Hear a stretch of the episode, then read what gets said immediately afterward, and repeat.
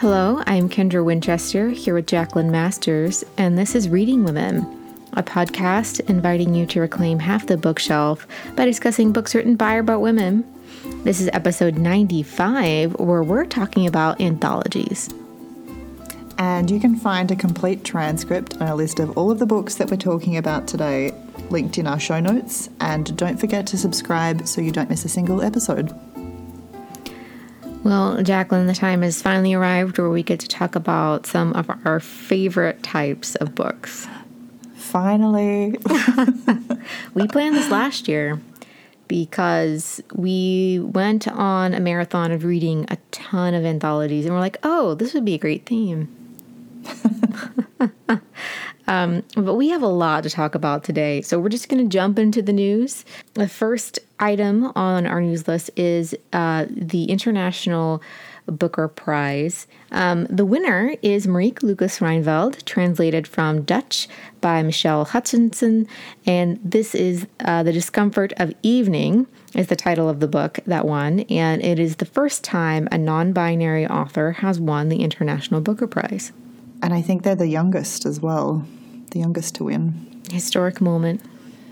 Very, I'm, yeah. I'm very excited for them. I definitely need to go pick this up and see if it's on audio. Um, it was a great shortlist this year. Yeah, it was a very strong shortlist. Uh, we also have the Booker Prize long list. This is the English language side of the organization. And uh, it was uh, a one of the most diverse lists that's ever come out. And we've actually interviewed two of the authors, the Pam Zhang for How Much of These Hills is Gold, and Kiley Reid for her novel Such a Fun Age. Also, Brandon Taylor is on there, um, which is a huge favorite. His debut uh, came out to much acclaim, and Roxane Gay loves it. Um, there's also Burnt Sugar, which is by an author, an Indian woman. Um, and so I'm very excited about that, though it's not out here in print in the United States, you can get it on audio, which was interesting. Oh. Yeah. Very cool. Yeah.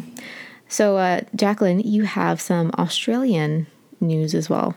Yes, there's been a few exciting things I wanted to mention um, from the Australian literary um, community. So, one of the most exciting was Nakkiah Lui has launched a publishing imprint called Joan uh, with Allen and Unwin, and this is going to start publishing titles in late 2021. Uh, so they're at the stage where they're starting to accept manuscripts, uh, but this is really exciting. You don't often see new publishing imprints coming up in Australia, so this is really awesome. And we covered her play Black is the New White on the podcast last year, so we'll link to that in our show notes if you're interested in listening. One of the other pieces of news that's really exciting is that the Readings Prize for New Australian Fiction released its shortlist just earlier this week when we're recording. Uh, and of the six titles, all by women writers. So that's really exciting. I'm here for it. Yep. Yeah, definitely here for it. and I, I'd read two of the books on the list, and so many of the others were sort of on my TBR already. So the winner is going to be announced in late October. So that is one to stay tuned for. And the last piece of news I wanted to share was Teela Reid, who is one of the co founders of Blackfella Book Club over on Instagram. Uh, she won the Daisy Utemorrah Award for her manuscript, Our Matriarchs Matter. So she's going to be collaborating with her niece um, to produce this book, and it's going to introduce young and old readers alike to the Wiradjuri language. So we're very excited. That's coming out with Magabala Books. Um, so that's just a few things going on in the Australian literary world. the Blackfella Book Club, which I'm not sure how much we've talked about on here, is an excellent Instagram account that people mm will definitely need to go check out. And we will be sure to link all of these news items in our show notes so that you can check out these uh, pieces of information on your own and uh, read more articles on them because I definitely feel like uh, we're just giving you the highlights here. So there's definitely more to go check out there. Absolutely. So we thought we'd give you a little brief intro to the theme and talk about some of the books that we have covered in the past that we also loved uh, that you could go check out that we have done episodes on.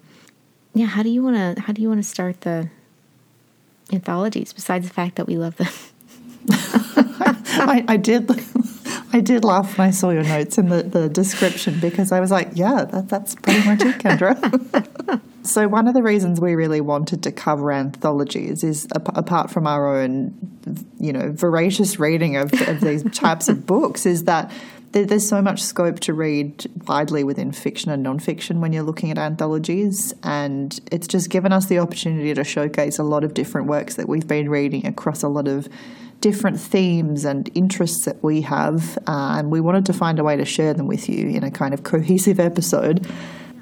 And I think when, especially when we're trying to read books about people from different walks of life than ourselves, oftentimes people read one book set in a country in one by one author and say they understand an entire group of people or an entire country. And obviously, one book does not give you a full picture of these things. And so I think a better way to understand a group of people is to look at anthologies written by a wide range of contributors. And that will give you a better, just basic knowledge and then also give you resources to go do even more reading um, on that. And I, I find that very helpful, especially when I'm diving into a new topic or uh, different things. And then to follow up and find these contributors, you know, work online or somewhere else. So yeah, when you mentioned that, Kendra, I'm, I'm reminded of Chimamanda Ngozi Adichie's TED talk that she gave about the danger of one story or one narrative uh, and I think that reading from an anthology is a really great way to introduce yourself to, to more than just one narrative when you're reading on a theme or from a, a regional group or from, uh, you know, any other topic that um, an anthology is based on. I think it's a really good way to introduce yourself to a theme in a really complete sense. So, when we talk about anthologies, we're using anthologies meaning a book that is by a bunch of different contributors, and we typically use the word collection for like a short story collection by a single author. That's not necessarily how it's used in the broader sense, but it does help us today differentiate between short story collections by a single author versus, you know, something like today where we have an essay collection by a bunch of different authors. Those are the definitions that we're going to use to help out because we have a lot of anthologies that we're going to mention today and we didn't want to cause any confusion as we go through them. Uh, so, we want to mention just very briefly some past collections that we have loved and covered elsewhere because we didn't want to repeat ourselves and there were so many that we wanted to talk about. So, one of the first ones is one that Sachi mentioned in particular, and I interviewed one of the editors earlier this year, and that is A Map is Only One Story 20 Writers on Immigration, Family, and the Meaning of Home, edited by Nicole Chung and Mensah Demary. Uh, Sachi also mentioned Whiter Asian American Women on Skin Color and Colorism, edited by Nikki Khanna, and she talked about that back in May. Yeah, one of the books that I mentioned last year when we were looking at um, works from Australia and the surrounding archipelago was Black Marks on the White Page, and that's an anthology edited by Witi Ihimaera and Tina Makereti. And within that same month, we also talked about Growing Up Aboriginal in Australia, which is edited by Dr. Anita Heiss. And Samaya talked about two books last year. It's Not About the Burqa, edited by Mariam Khan, which is amazing and actually came out in the US, I think, this year. And her other pick uh, was her honorable mention for the Reading Women Award last year, and that's Our Women on the Ground Arab Women Reporting from the Arab World, edited by Zahra Hankir. Of course, all of these uh, episodes that we mention these books in will be linked in our show notes, so you can go check those out. But we have lots and lots of picks. And in fact, our Patreon episode for September is even more anthology picks. So if you have been on the fence on joining our Patreon or not, definitely go check that out. Yeah, you won't want to miss that episode. There's lots of helpful resources we'll be sharing in that one. All right, so now I guess it's time to jump into our, main picks for this month. So, my first pick that I wanted to share with you all today is Firefront First Nations Poetry and Power Today. This is an anthology edited by Alison Whittaker, and it came out earlier this year from the University of Queensland Press. Now, this one is a anthology of 53 poems and five essays, uh, and the, the, the, poems are previously published works that have been collated for this collection, so they haven't been written specifically. Um, but my understanding is that the five essays were because they speak to the way that the works have been collated and how they sit uh, in the broader context of Australian Indigenous writing.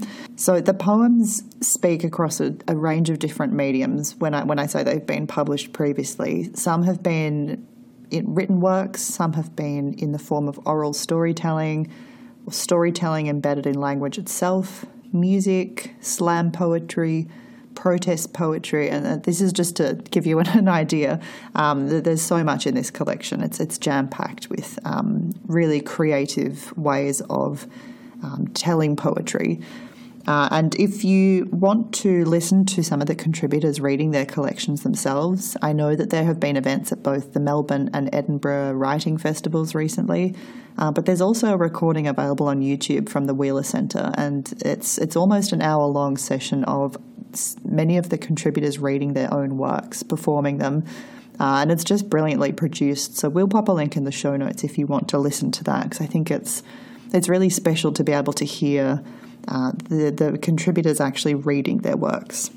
So the collection falls into five different kinds of firepower, and as, as I mentioned, there are five essays written by uh, Indigenous public intellectuals who have shared their responses to these works within the collection as a way to frame what, what made it into the collection. One of the things that Alison Whittaker, the editor, mentions in her introduction is that it's really only a sample of what could have been included, and it's, uh, to use her words, necessarily incomplete.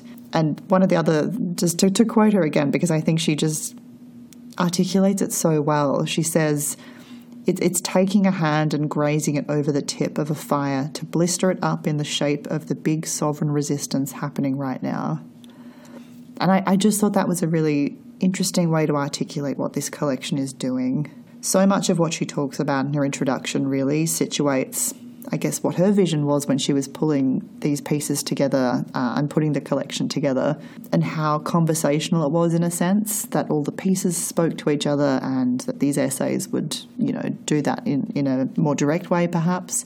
So I feel like it's hard to kind of discuss too much the specifics of any one poem as a way to represent the collection. But one of the things that I thought would be worth discussing briefly was to touch on one of the um, points that one of the essayists um, make. Evelyn Araluen, in her essay Too Little Too Much, which appears as one of the first in the collection, um, she states these poems demonstrate that there's fun to be had in satirizing the transplanted cadence of Anglo Saxon verse through fragmentation and irony, straining and interrogating the positionality of settler colonial poeticism None of these poems leave English or the structures it has projected over our country unscathed.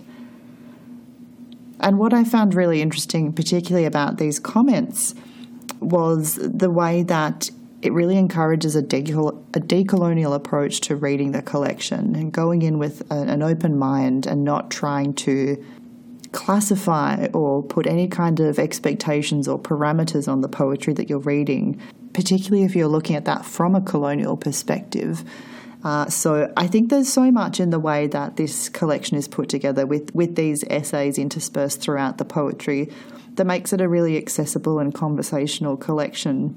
Um, and particularly if you're looking to read more Australian authors, I think this is a great way to discover some some new writers to check out. Like all of these poets that have contributed have their works appearing somewhere else uh, in other anthologies or as standalone works of art that they have themselves. So, so that is Firefront First Nations Poetry and Power Today, edited by Alison Whittaker and out from the University of Queensland Press. And we'll be back with more from this episode of Reading Women after a word from our sponsor. The sponsor of this episode is Every Plate. Experience full plates and fuller wallets with America's best value meal kit. Get meals you'll enjoy and your bank account will love delivered right to your door. Think of it this way one meal is the same price as one cup of coffee. Every plate's easy to follow recipes and pre portioned ingredients take the stress out of dinner time. Every plate does the meal planning, shopping, and prepping for you, taking the time out of consuming guesswork out of cooking. Never buy more ingredients than you need because every plate's recipes come with everything already pre measured. Every plate now offsets 100% of their carbon emissions. And they are also constantly expanding their shipment zones. Check to make sure your zip code is included where they ship at checkout. Even at regular price, every plate is up to 58% cheaper than other major meal kits out there. I always really appreciate a good meal kit when it comes to my door. You can put it together very easily, and I also love that every plate is incredibly affordable. Enjoy your first week of Every Plate meals with only $3.99 per meal by going to everyplate.com and using the code ReadingWomen3. That's your first week of Every Plate meals for only $3.99 per meal by going to everyplate.com and using the code ReadingWomen3. And thanks so much to Every Plate for sponsoring this episode of Reading Women. And Kendra, what's the first book that you wanted to talk about today? The first book I'm going to talk about today is Things My Mother and I Don't Talk About 15 Writers Break the Silence, edited by Michelle Filgate. And I saw this book at the front table at my local indie bookstore, M. Judson, for a long time before I eventually found it at a used book sale somewhere. And so I picked it up and it was sitting on my shelf for months. And finally, I just decided that now was the time.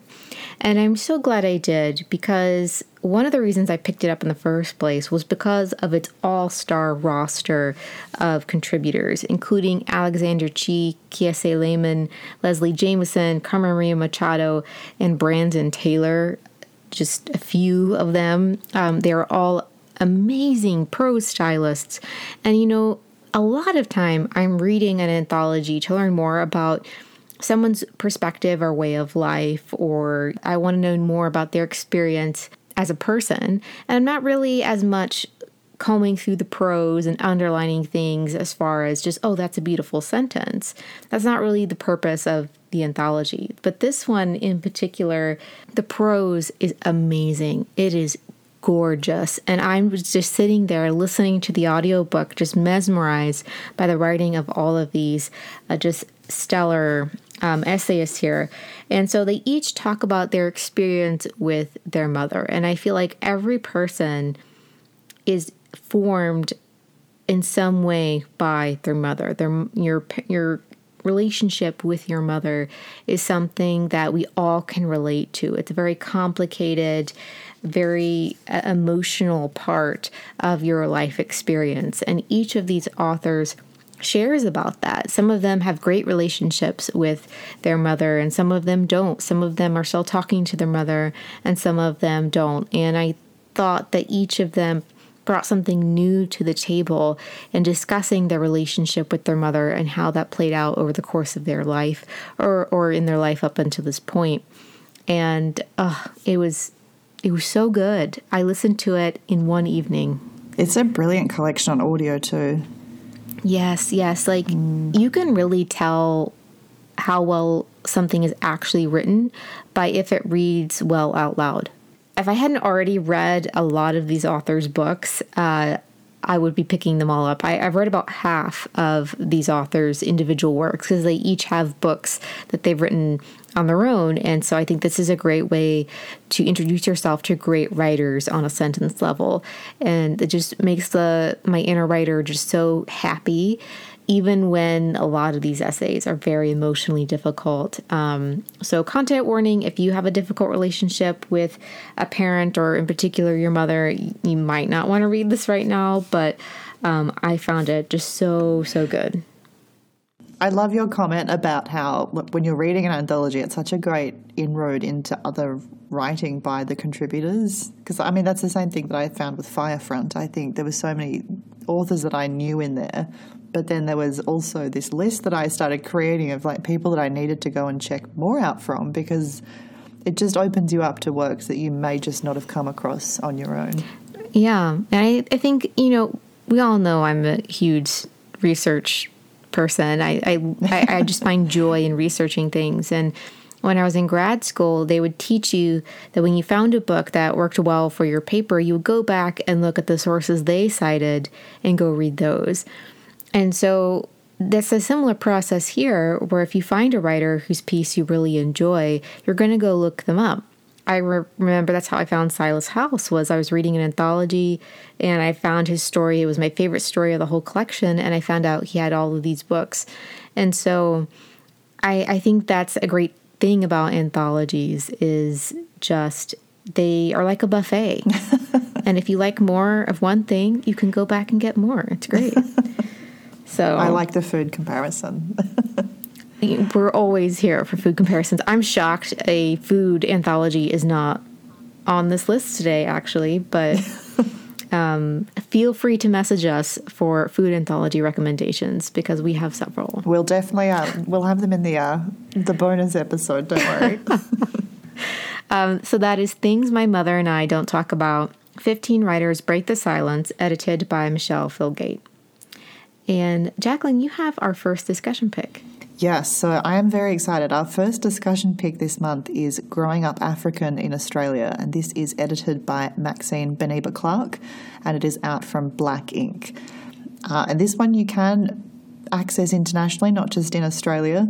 Um, but this is an anthology that came about from a Twitter discussion that uh, the author and the co curators uh, had, and they'd noticed a link between apartheid South Africa and the genocide and dispossession and dehumanisation of First Nations people in Australia because of the way that apartheid legislation was modelled on comparable legislation in Queensland.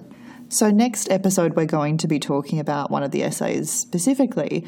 But one of the things that Kendra and I thought it might be helpful to talk about before going into it, um, just to contextualize the discussion and the collection for readers outside of Australia, is a distinction that um, Maxine Beneba Clarke actually makes in the introduction to the collection and, and sort of centers the discussion around. So she opens up her introduction with the, this quote, and she says, any discussion of blackness in an Australian context must be set against the history of this truth. We too are settlers here. So she's drawing a distinction between black and indigenous people, um, and also uh, compared to the black community that is the African diaspora community in Australia. Um, so that was something we just thought was worth noting, and it's, it's something again that Maxine Beneba Clarke centres very much in her discussion so her, her distinction there and her discussion about the, the contributors and, and their perspectives still very much being from a settler perspective within Australia is really important because I think it's something that is very expressly drawn upon by uh, most of the contributors uh, in the, the um, anthology. Um, but this is an incredibly diverse collection. There are a lot of different countries represented within the African diaspora uh, in terms of where people have come from um, on their journey to Australia. And again, like a lot of the other Growing Up in Australia series, there's a whole range of different contributors from people in the music industry and writers and teachers and activists. And so it's giving a, a, very robust discussion around this you know, what does it mean to grow up African in Australia? This sort of central question that the anthology is really um, drawing on. Um, so that again is Growing Up African in Australia, edited by Maxine Beneba Clarke, and it is out from Black Ink. And Kendra, you have our second pick for the month. Yeah, so our second discussion pick is About Us Essays from the Disability Series of the New York Times, edited by Peter Catapano and uh, Rosemarie Garland Thomson. Now, this essay collection, I feel like is going to be impossible to talk about in our discussion episode without talking about Disability Visibility by Alice Wong. So that book is sort of a unofficial third discussion pick um, because I think it's really important to have a conversation about disability representation in anthologies and how they are presented and edited, and just a little some of the decisions that were made in About Us that we need to talk about. But today we're just going to introduce the collection and get into all of that next time. Um, this is a collection of essays that were actually written for a series and they appeared in the New York Times. Um, and while Peter Catapano does not have a disability, Rosemarie Garland Thomson does. And so they work together to request people to write for this. And so we have Alice Wong herself has a piece in here. Um, and you have Rivers Solomon, who is a, a non binary Afrofuturist author. Um, they have diabetes. Uh, you have a wide range of disability representation throughout the different sections that they have um, put together. Um, one of the things I, I feel like I do need to note here is that in the introduction, they do talk about how they did not include nonverbal disabled people in the collection. And I know there's some logistical things um, with that, but at the same time, I, I do feel like that's something that is missing and that should be pointed out is that there should have been some sort of representation of that um, that's a huge swath of the community that's not included in this. When they do have a wide representation in a lot of other areas, they do miss this. But I, I did enjoy reading this collection and hearing about people's experiences um, and the way that they have moved through the world. The key thing that we're going to be talking about next time is that this collection, I feel like, is definitely still kind of explaining what it's like to non disabled people, what it's like to be disabled, as opposed to just being a collection by disabled authors celebrating who they are without interpreting things through a able-bodied gaze. And so that is the big thing we're going to be discussing next time. Um, and I think it is something important that we need to talk about in the disability community. And I do think the contributors have been doing such a great work, and this does introduce you to a lot of their disability activism and gives you a, a way to move forward with that. But that's why we wanted to talk about it with disability visibility because again, it's an important conversation, and Alice Wong's collection was amazing on all fronts. And so, yeah, I'm very excited to have this discussion, but nervous at the same time, you know? Mm. Yeah, I think they're so interesting to read sort of simultaneously or, you know, back to back um, and, and look at them in, as in conversation with each other in that way. So that is About Us, essays from the Disability series of the New York Times, edited by Peter Catapano and Rosemarie Garland Thomson. And we'll be back with more from this episode of Reading Women after a word from our sponsor. The sponsor of this episode is Every Plate. Experience full plates and fuller wallets with America's best value meal kit. Get meals you'll enjoy and your bank account will love delivered right to your door. Think of it this way one meal is the same price as one cup of coffee. EveryPlate's easy to follow recipes and pre portioned ingredients take the stress out of dinner time. Every plate does the meal planning, shopping, and prepping for you, taking the time out of consuming guesswork out of cooking. Never buy more ingredients than you need because every plate's recipes come with everything already pre measured. Every plate now offsets 100% of their carbon emissions and they are also constantly expanding their shipment zones. Check to make sure your zip code is included where they ship at checkout. Even at regular price, every plate is up to 58% cheaper than other major meal kits out there. I always really appreciate a good meal kit when it comes to my door. You can put it together very easily, and I also love that every plate is incredibly affordable. Enjoy your first week of EveryPlate meals with only $3.99 per meal by going to everyplate.com and using the code ReadingWomen3. That's your first week of EveryPlate meals for only $3.99 per meal by going to everyplate.com and using the code ReadingWomen3. And thanks so much to EveryPlate for sponsoring this episode of Reading Women. All right, so now it's time for our guest spot. And I'm very, very excited uh, to introduce Danny of Thunderbird Woman Reads. She has been doing such great work over on Instagram and now um, more recently on YouTube. And I really enjoyed seeing her recommendations. Uh, some of you might remember that last year when we did a theme on Indigenous uh, writers, that uh, we talked about how Danny had recommended Birdie and how we really loved uh, the work that she was doing. And so now she's on as our guest for this month's theme of anthologies, and she has two great picks for us. My English name is Danielle Roulette, and my Ojibwe name is Zungize Nebewe Neme Wabishke Benisekwe, which means strong standing dancing white thunderbird woman. I come from Lake Manitoba First Nation in Manitoba. Um, it's also known as Dog Creek First Nation.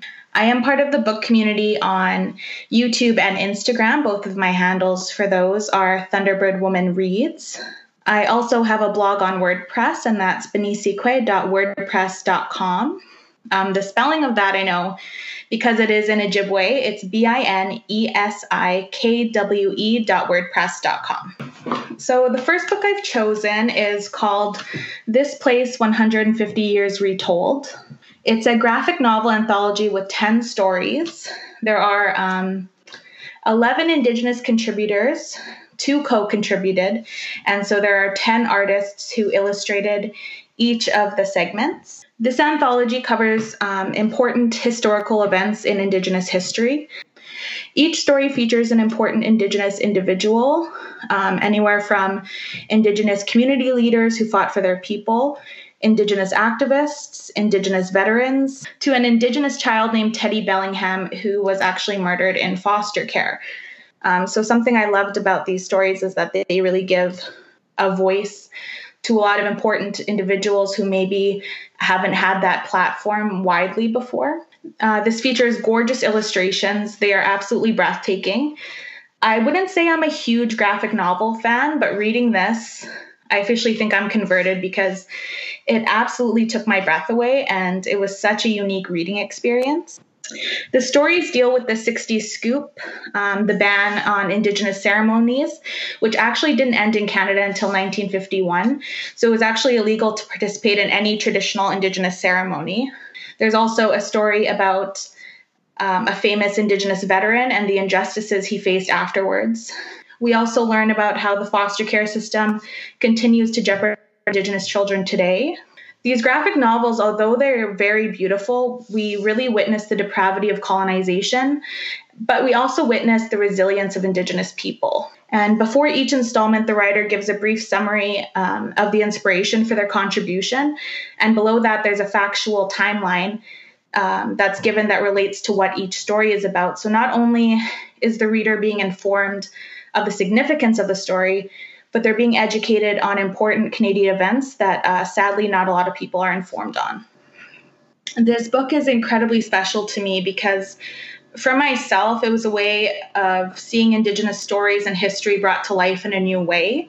Um, as I said, I wasn't a huge graphic novel fan, so reading this, it sounds dramatic, but it was like a rebirth of my reading experience.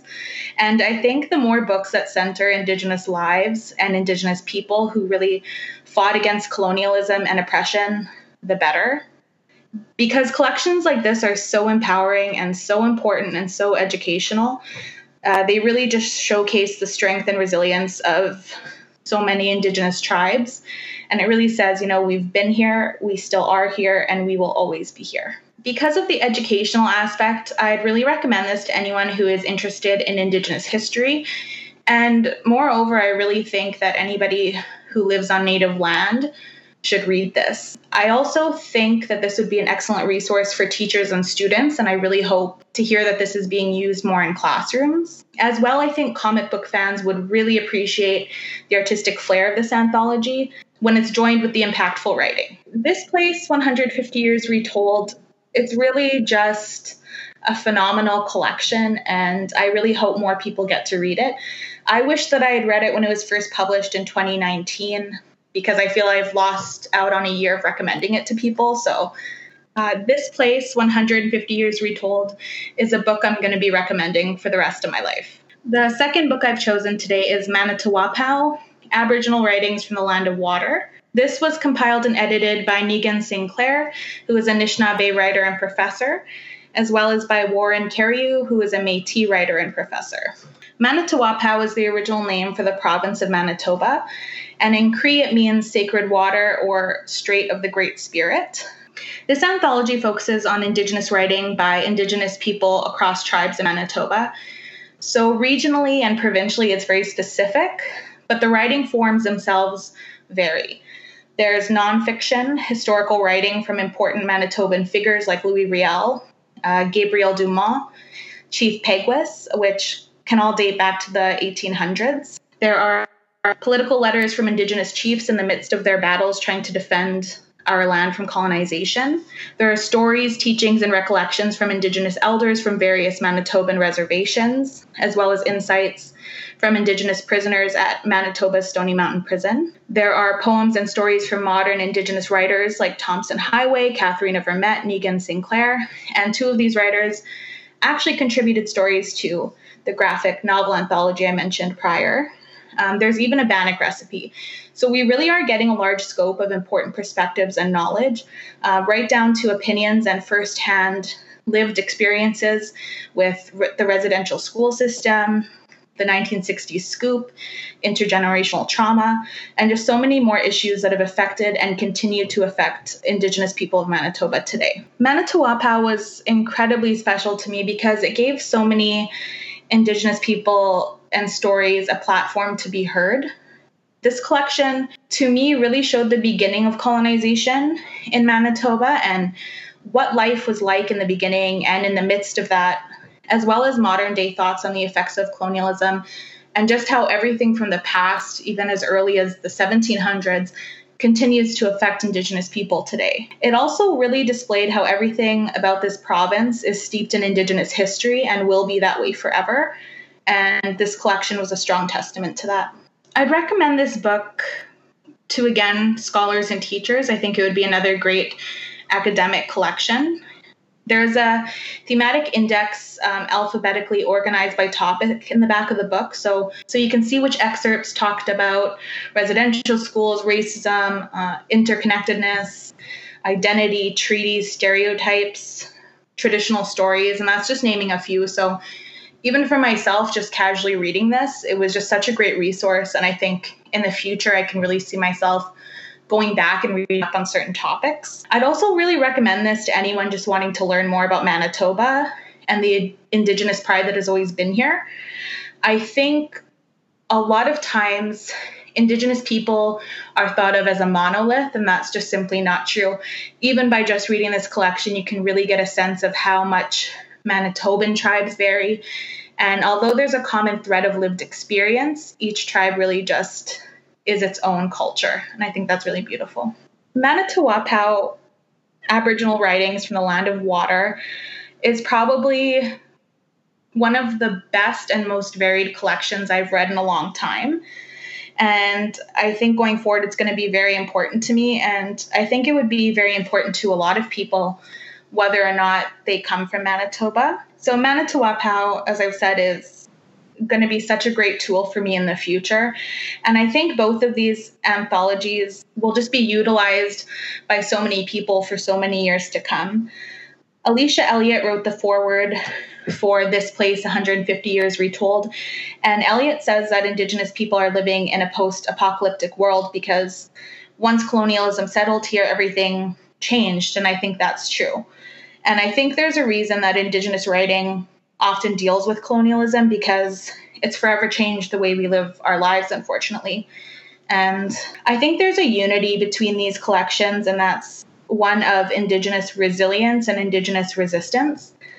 Colonialism really tried to erase us as it was sinking its teeth into the land, and these stories are all proof that they failed and that they will never be successful. Collections like both of these, I think, are just so important to keep Indigenous stories alive. Thank you very much for sharing, Danny. We are very excited to dive in and read those books, uh, and we will have both titles linked in the show notes if you would also like to check them out. So those are six picks. I feel like it's not really just six picks this this month though. We've snuck so many in. we did. We definitely did.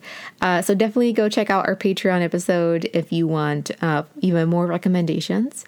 Uh, but now, Jacqueline, what are you currently reading? So I am, surprise, surprise, reading another anthology. I couldn't resist. Um, this one is one that's coming out in October, and it is A Measure of Belonging Writers of Colour on the New American South. And this one is edited by Cinelle Barnes and is coming out from Hub City. Um, I love reading books about the South and that interrogate Southern identity and that verge into areas like food writing and all sorts of things. And I think this is such a a collection that speaks to all of those things so well, uh, and I'm really, really enjoying it. Uh, I'm very early into it so far, but um, Kendra's actually going to be speaking to Cinelle Barnes uh, shortly on the podcast, so stay tuned for that. And what are you reading at the moment, Kendra? I am reading a book that I saw on Amanda Nelson's Instagram, uh, and I don't know how I missed it last year. I feel like it's definitely a, a Kendra book for sure.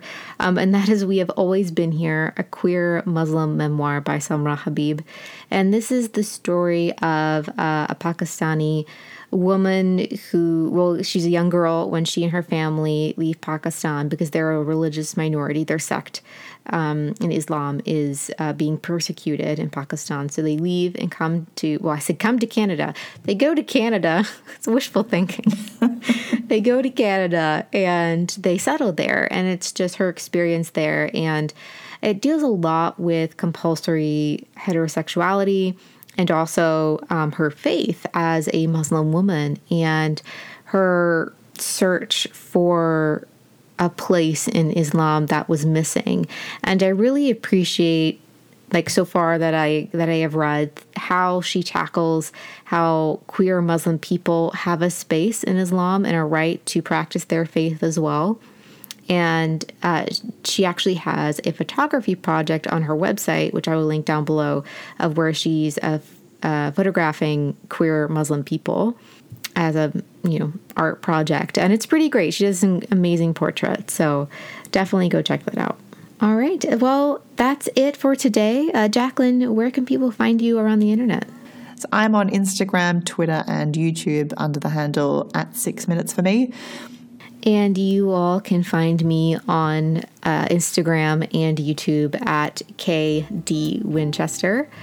Uh, and that's it.